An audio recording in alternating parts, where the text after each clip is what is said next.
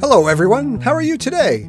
Welcome to St. Mark Bemidji's podcast, the podcast that's enriched with all 66 books of the Bible and is part of your balanced breakfast, with or without a quarter cup of skim milk. If you like what you're listening to right now, you can subscribe to it on your phone or your computer and listen to us four times every week. If you're watching on our YouTube video podcast, you can also click the little bell and be notified the moment a new podcast is published. You can also share it with a friend. If you look at the podcast description on the app that you're using right now, in every episode there's a share link for you to email or text to a friend. I've tried to make the link to it obvious. Let me know if it isn't at john.kirk at stmarksbemidji.org. Traditionally, this week we ponder the baptism of Jesus. Many of you might be thinking right now, oh, isn't that sweet? Mary and Joseph posing for pictures with little baby Jesus at his baptism in the synagogue. Nope, it's not like that at all. We go from the Epiphany last week, where Jesus was probably about mm, two, to him being about 30 years old. And you thought your kids grew up fast. Remember, though, the church year isn't about recreating every second of Jesus' life. It's about remembering and learning about all the signs and prophecies he fulfilled. It's got to be condensed a little bit, or you'd take about 33 ish years to hear it all, just once. Jesus came to fulfill everything that had been written in the Scriptures from the time of the fall in Eden until the time of his crucifixion and resurrection.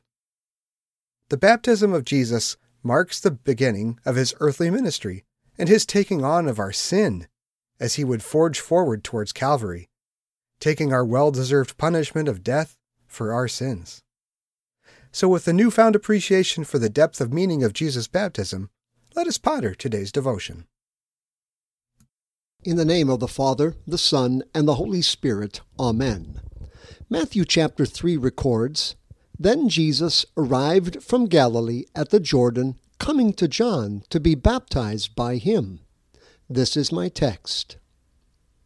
At the Jordan River on that blessed day when he was baptized by John, Jesus formally entered into his office as the sin bearer that he was incarnate to be, born to be.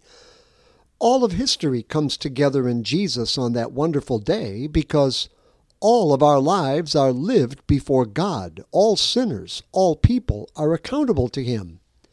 When John the Baptist baptizes Jesus on that day, the soldiers, the tax collectors, the Pharisees, and the rest of us folks who were coming out to be baptized by John because they hoped for the forgiveness of their sins, well, the sin bearer himself was now there.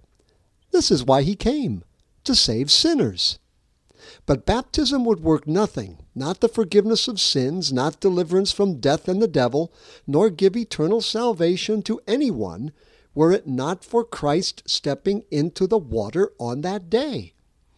His office is to place himself side by side with us sinners.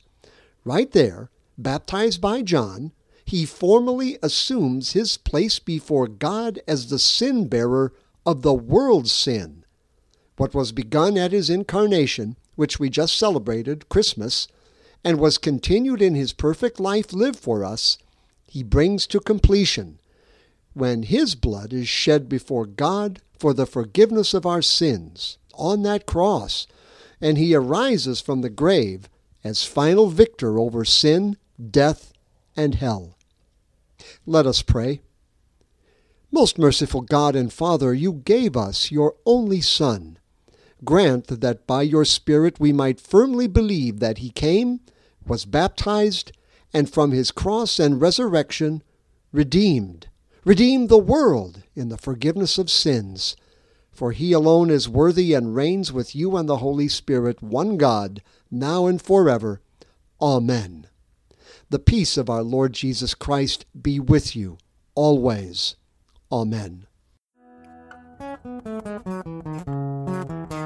That's all there is for today, but we are so happy you took a few moments out of your busy day to listen to God's Word with us.